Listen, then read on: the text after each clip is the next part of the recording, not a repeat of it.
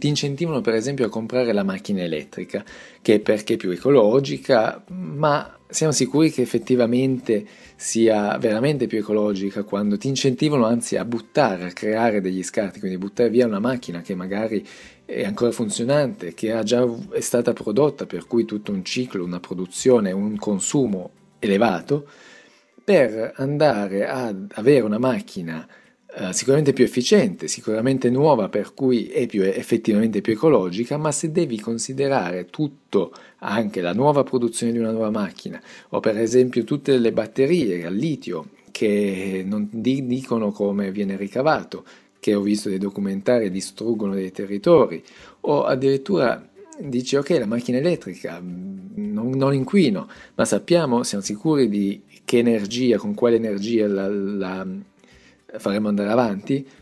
cioè con quale energia, com'è prodotta l'energia. Cioè, pensate che in Italia circa il 70% della produzione avviene attraverso la combustione di combustibili fossili, cioè petrolio, o in quantità minore con la combustione di biomasse.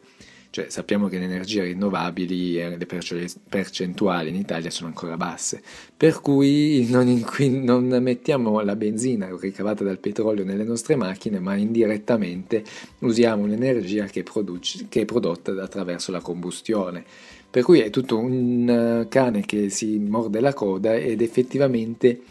forse ci accorgiamo che non è così ecologica come fanno passare. Sicuramente è più efficiente e più ecologica, se dobbiamo cambiarla effettivamente converrebbe avere forse eh, una macchina elettrica, però capite che il mio discorso, no? quale sia quanto effettivamente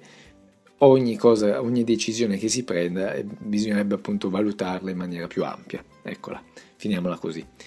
Infatti anche su, su insomma, questo discorso è sempre molto caro a me, ci ho sempre pensato sin dall'università quanto effettivamente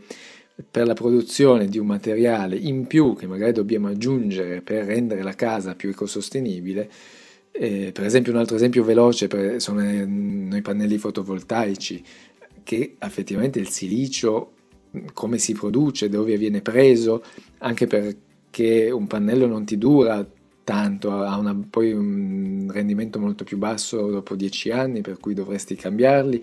come li smaltisci, quindi come il pannello fotovoltaico sembrerebbe qualcosa di veramente ecologico, di innovativo, di mm, ecosostenibile, quando in realtà magari ti, ti chiedi effettivamente quanto ne valga la pena, sempre in termini ecologici.